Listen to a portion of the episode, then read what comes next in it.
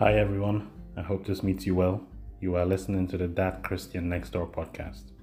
We thank God for you, your life, and the wonderful plans He has for us. For the last few months or so, our output has consisted of bonus episodes following season one of our podcast. We hope this has been a blessing to you. We will be making a transition to our series on templates very soon. And this series will be a short five episode series looking at God's template for our lives and how individually we can fit into those templates. Once this is done, we will begin season two in earnest. I hope you will stay with us for this journey. God bless you as you do. So, uh, today we're just going to talk uh, about a, a, topic that was placed in my heart. Um, it's this idea that we are placed in the world and we are where we're supposed to be. You know, we know that God created man and placed him in the garden. The garden is earth, and that's where we've remained ever since. And so sometimes we can be where we're supposed to be, but not who we're supposed to be. Um, the Bible talks about how the gift of a man will make room for the man. And the fact of it is that God has given us gifts and God has given us favor and His grace. But even uh, before the gift and, and, and before our creation, He made a place for us. So the place for us sometimes, not even sometimes, oftentimes um, exists before we show up.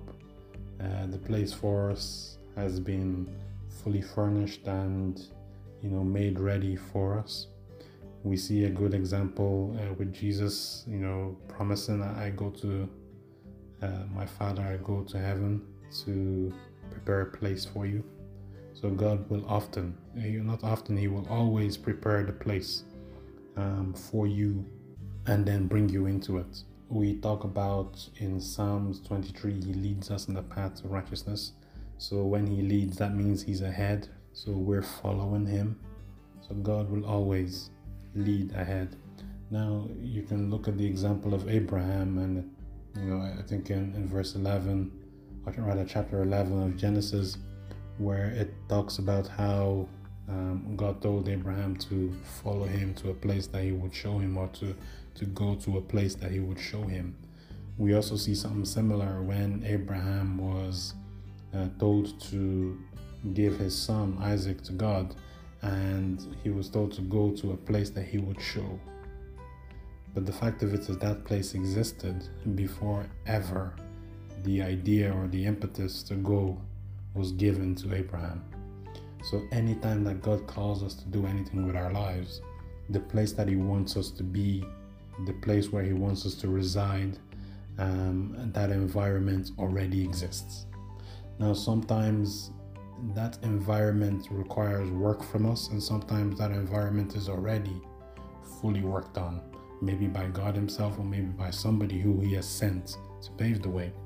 A good example of um, somebody who God sends to pave the way is John the Baptist.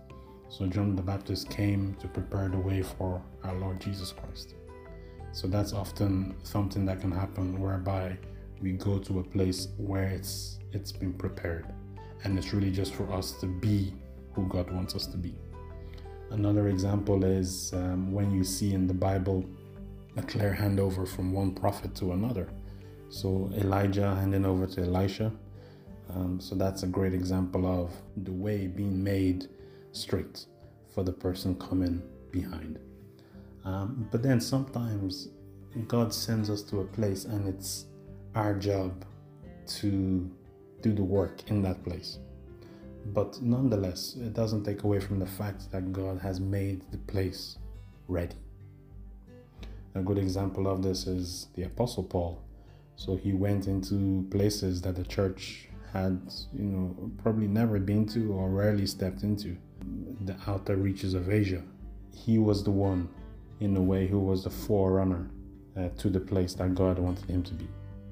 So, what I'm trying to establish here is this idea of there's a place that God wants us to be, and oftentimes, before we manifest in that place, before we arrive in that place, God has made that place ready. That place exists. Sometimes He can get somebody to go ahead of us and prepare the way, and sometimes we're the ones who are to go and prepare the way. And then you have that wonderful scripture Paul planted, Apollos watered, but God gave the increase. And the fact of it is, then other people actually got to benefit from the increase. Other people who went on missionary journeys after Paul, they got to build on top of what Paul had done through the help of the Lord. So, sometimes, sometimes we can be where God wants us to be. And we can be in that place where God has made room for us. He has given us gifts, and those gifts showcase themselves, and it makes room for us. We can be where God wants us to be. We can be where He has made room for us. But we may not be who He wants us to be. And that's a shame. Um, it, it is a shame, but it's not a loss. Um, and we always have the option and the choice, and we have to motivate ourselves to say, you know what, I'm going to be different. I'm going to do better. I'm going to reach out. I'm going to um, come out of my comfort zone. I'm going to push myself. I'm going to take personal responsibility for my Christianity. I'm not going to be just led. I'm not just going to follow um, what other people are doing. I'm going to take the bull by the horns. God has not given me a spirit of fear. God has given me a spirit of power, of love, and a sound mind. So I'm just going to go and I'm going to trust and I'm going to just follow His voice. We talk about faith comes by hearing, so our ears are very important. So, actually, what you find is that when you're following God, you're doing an awful lot of hearing, not so much talking, just hearing. Now, sometimes you might have to affirm yourself with the word and, and, you know, encourage yourself, which is fine. But you're listening. You're listening. Okay, hold on. What is God saying? I need to drown out the noise. Um, there's a party going on, someone's celebrating a birthday, but I, I really need to be sure what God is saying. So I have a feeling if I go to this party, a lot of things are going to be said, and someone is going to say, This is what I'm doing, and someone else is going to say, This is what I'm doing. And you know what? I, I don't want to be influenced in any way. So I don't think actually that I'll go to this party. I'll just send my best wishes um, on, online or through a message or something like that. And I, I want to protect my ears because I want to hear. And I think that's a, a wonderful, a, a wonderful kind of way to take responsibility for our relationship with God. And oftentimes we talk about in our relationships with each other the importance of being intentional. And I think that there is a place for being intentional in our relationship with God. I spoke about uh, in one of the, the posts online on our website this idea of communication not just being prayer, it, it's also listening, it's also praising, it's also worshiping, it's also you know sharing a proposal with God. It's about talking about your fears and your your realities and your hopes and your dreams and and just reminding him of his and remembering his goodness and, and all these different things. And and communication with god is not just prayer. It's so much more. And so we need to as christians when god has a plan for us he has a place he wants us to be he has a place he wants us to go we need to keep our ears open and we need to safeguard our ears and we need to be intentional about all that. And that means sometimes making the hard choices to forsake, you know, certain gatherings, to, to turn your back on certain uh, environmental conditions, to say, you know what, I, I want to just stay at home today, or to say, you know what, I have to be in church today. I have to be filled. I, I need to be refilled. I need to know what God wants to do. I need to be where He's doing it. Those little decisions, those little decisions are very, very important. So, to go back to what we're talking about, sometimes we can be where God wants us to be, and we can be where He has made room for us through our gifts that He gave us, but we may not be who He wants us to be. And that's it's a sad way to have things, but it doesn't have to be the end of the story. There are some people that God has blessed to have parents who are Christians and parents who try to kind of train them and bring them up in the way of the Lord. And then there are some people who don't have that. There are some people who went to church all their lives, and then there are some people who only went to church at Christmas time or at Easter. And then there are some people who never went to church. And what you find is that those with some sort of family history of Christianity, they are so blessed. You can't waste that. But if, if it so happens that you have wasted it, it's not the end. So just because you're not who God wants you to be doesn't mean you can't become who God wants you to be. It doesn't mean that you can't change your mind and say, you know what, Lord, I surrender all to you and I'm going to come back to you. So just because our situation is what it is today doesn't mean that's what it's going to be for the rest of our lives. We have to make a choice. You know, God is a God of of movements. It doesn't just stay static, and so we also can't stay static. Whether because of fear, or because of inertia, or because of laziness, or because of just not being sure who we are and what we, what is expected of us, we, we just cannot risk to be static. We need to move. We need to make a move. We need to see, well, what is God doing? And I'm going to do that. And the funny thing is, even resting, even doing nothing is movement because it's, it's movement towards God's idea. If God is saying to you, well, look, hold on, I want you to rest. I want you to just rest.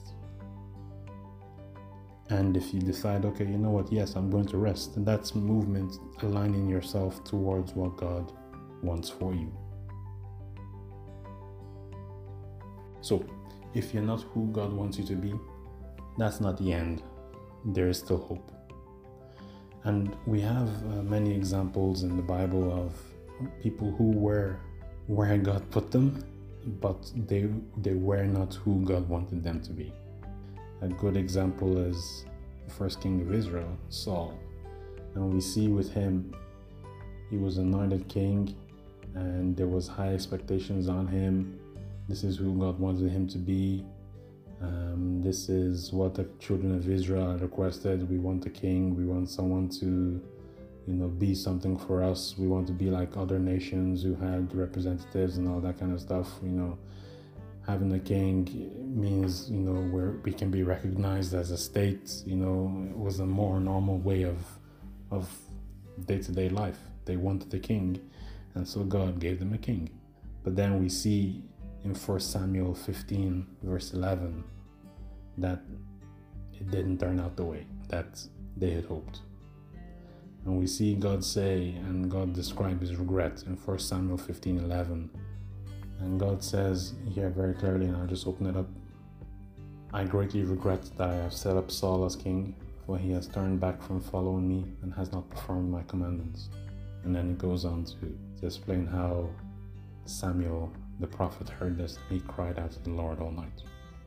It can be really sad um, when we are where God wants us to be, but we are not who He wants us to be. And I think a point should come as Christians where it breaks our hearts to hurt God. It breaks our hearts to get Him to the point where He regrets things. Because, and, and you, I guess we need to kind of look at the we need to look at the magnitude of things that we're talking about. God is not a God who does things um, out of oh I need to do it now. You know, God does things planned.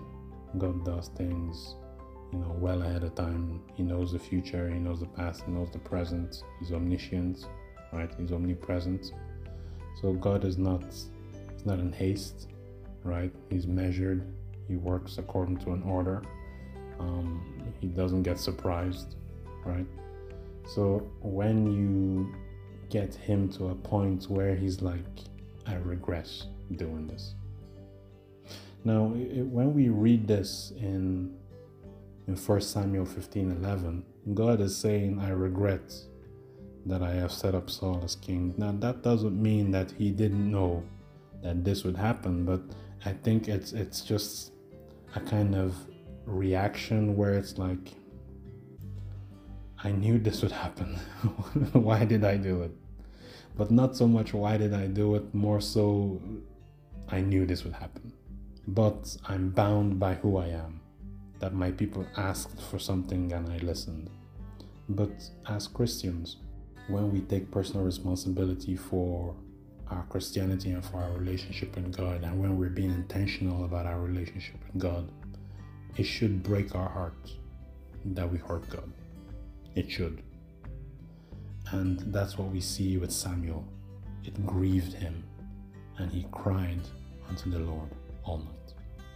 Sometimes you can be where God wants you to be, where He has made room for you, but not be who He wants you to be. Another example we can find of this sort of thing is in Genesis in the early days. Um, when I say days, I, I, don't mean days, but in, in the early period. Um, we see it in verse 5 and verse 6 of Genesis chapter 6. It says, Then the Lord saw that the wickedness of man was great in the earth, and that every intent of the thoughts of his heart was only evil continually. And the Lord was sorry that he had made man on the earth, and he was grieved in his heart. So again, this is not so much a surprise, it was just more so I think I think there's a part of God where he has created us and he has made a place for us to be and there's a desire for us to be a particular thing. And he's in heaven where he is and he's in the earth as well in the hearts uh, in the minds and bodies of of his children and he's hoping for the best because when you read this it, it's not that he's helpless it's not that he can't destroy the earth which in this case he actually did um, for the wickedness that that was being purported, that was being done. But it's more so is like I knew this would happen. He knew it. He knows the future. And I think that there are things that happen in our lives and God is thinking to himself, I knew this would happen. And he's like, should I have done this? And the fact of it is, he can have that reaction despite knowing that you might change in the future. And I think that might be actually a little hard for people to grasp because, uh, you know, for instance, when you know a movie and how it ends, you know, and something happens, you're not kind of surprised, right? You, you kind of know, okay, well, yeah, that person died, but actually they didn't really die, did they? Right? But then there's also sometimes when you actually watch a movie, even though you kind of know what happens in the end, you're still kind of moved and I think that's something similar to what God experiences, where He knows how it ends, but it's like, mm. And again, it, it, goes to show, and uh, this is how I feel, and this is how I thank God, for, at least for me personally, this is how I see things, that it's very important that we don't get to a stage where God is hurt by our actions we should be driven to please Him and to bless Him as opposed to hurt Him and to make Him regret things. Now, that's, I think, Christianity. We should be driven to serve and be driven to please Him. So much of Christianity is geared towards our favor. So, what can we do for Him? What can we do to bless Him? I think that's that's where a Christian who is kind of going towards being who God wants them to be, I think those are the kind of thoughts that such a person would have. What can I do to please you? Oh, I know you like this, I'll do this. A good example was Solomon when he gave that amazing offering, the 1,000 offerings that he gave.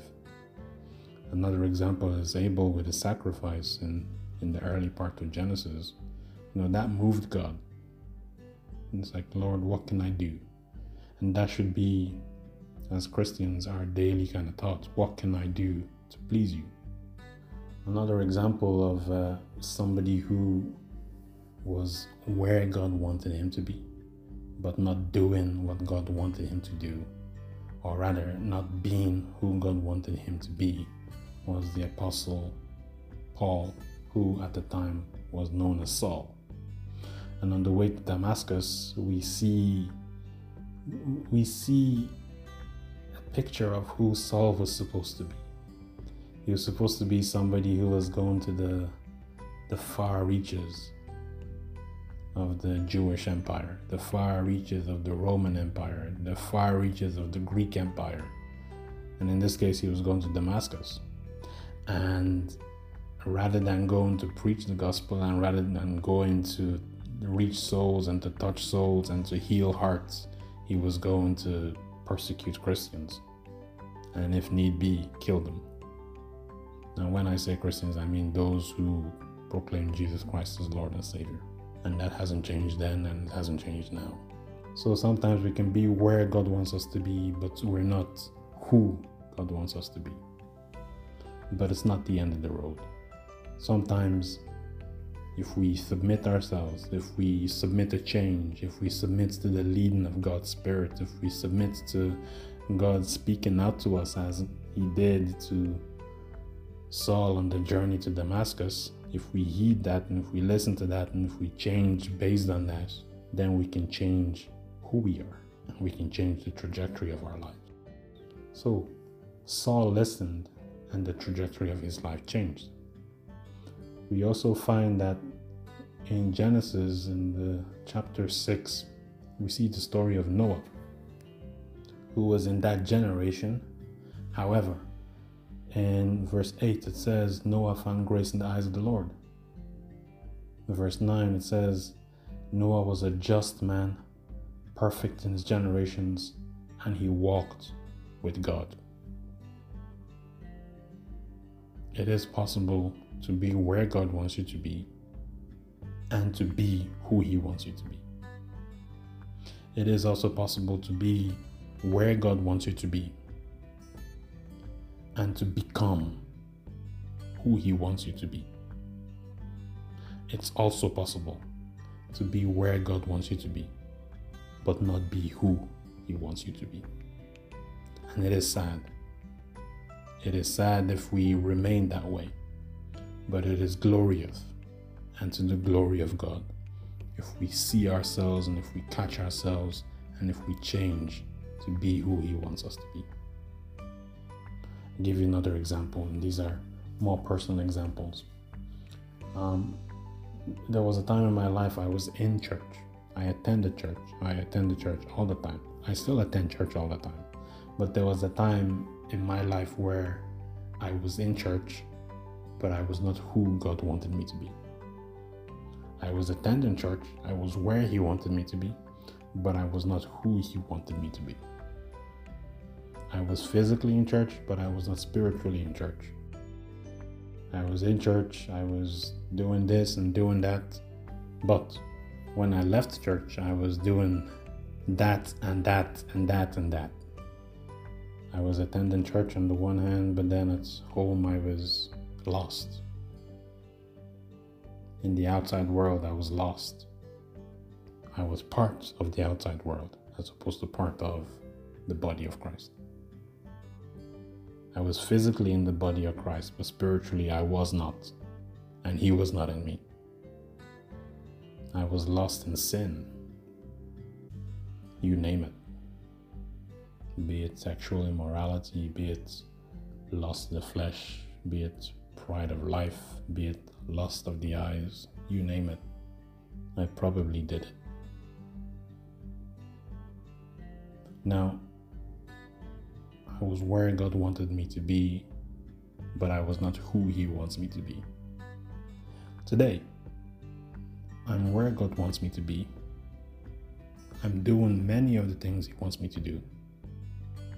And I'm closer and closer with every day that passes to being who He wants me to be. And a good way of knowing that I'm closer to being who He wants me to be is that I don't do any of those things. I don't watch any of those things. I don't practice any of those things. I don't satisfy any of those old desires.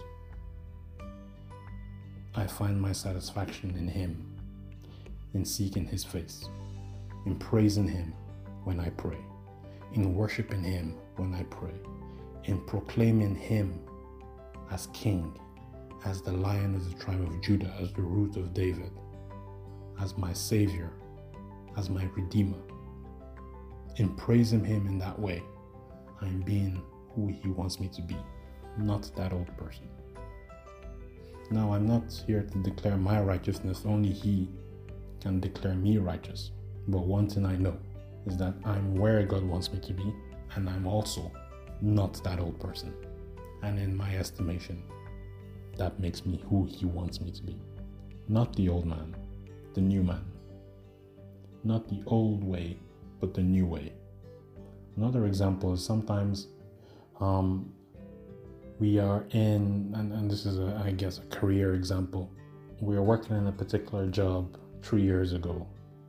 And three years ago, our Christian walk with God was not right. But then three years later, we're still in that place, and our Christian walk with God is right. So, what does that mean? It means sometimes we can be where God wants us to be. Our jobs, our workplaces, the place that God wants to use to bless us, to establish us, to help us to uh, make a name for ourselves, to help us to pay our bills, to help us to be successful, to help us to be indispensable, to help us be important in the earthly realm, in the earthly scheme of things, to help us to reach somebody perhaps, the place where He wants us to be. We could have been there three years ago and we're probably still there now, but then what changes is who we are. From somebody who didn't love God to someone who loves God. Now, to go into this just a little bit deeper, um, we're all on the earth. There's no other place for a human being to be. That's where God created us to be. I mean, the fact that we go to heaven, I don't think that was the original plan in Genesis. The plan was that we would live as God lives forever, and we would live forever and praise and worship and honor Him and give glory to His name. Death was not a thing. So the fact of it is, our presence here on earth means we are where we're supposed to be, at least on a macro level. Now you have the micro. Well, does he want me to be in Dublin, or does he want me to be in London, or does he want me to be in New York? And that's something you have to discuss with God and get right. And that requires communication, hearing. But also, you can't hear effectively unless you understand the person you're hearing. There's no point hearing if you can't understand. It's pointless. So, we are all where God wants us to be on a macro level. To get to where exactly God wants us to be on a micro level, it is important that we try and be who He wants us to be. It is change in us that allows us to perform what God wants us to do. So, for instance, with uh, Apostle Paul, it was only when he changed, when he accepted that he had done things wrong, that he started to see more clearly the outline for his life. Okay, to put it a different way, as we are on earth, we are where we're supposed to be. But then there's a specific place on earth that we are supposed to be. And that place will only come clear when we get close to God, becoming who He wants us to be. Sometimes a lot of us wonder what our purpose is. Like, why am I here? A good way to find out why you're here is to get close to God when you get close to God, you start to understand Him more. It starts to create faith in Him more and more. So, the more faith you have, that means you spend a lot of time hearing. That means you spend a lot of time understanding. The more you hear and the more you understand, the more faith you have. The more faith you have, the more close you are to Him. The more close you are to Him, the more you are who He wants you to be. Sometimes we're not sure what we're supposed to do with our lives, we're not sure the purpose of our lives. And I think purpose is twofold it's where you're supposed to be and who you're supposed to be. In Christianity, It's where God wants you to be and who He wants you to be. We're all on earth. That's where we're supposed to be. But to know where in particular on earth we're supposed to be, where He has made room for us, where we go and our gifts will make room for us. To know that, we need to get close to Him. We need to start being who He wants us to be. I hope this meets you well. It's been a pleasure sharing with you and doing the podcast. And it's changed my life. It's my act of obedience. And I hope that you can find yours. Um, and your act of obedience is not listening to the podcast. Your act of obedience is doing what God tells you to do. And I hope you find that. I hope you find where God wants you to be. And I hope you become who God wants you to be. Take care. God bless you. Stay safe.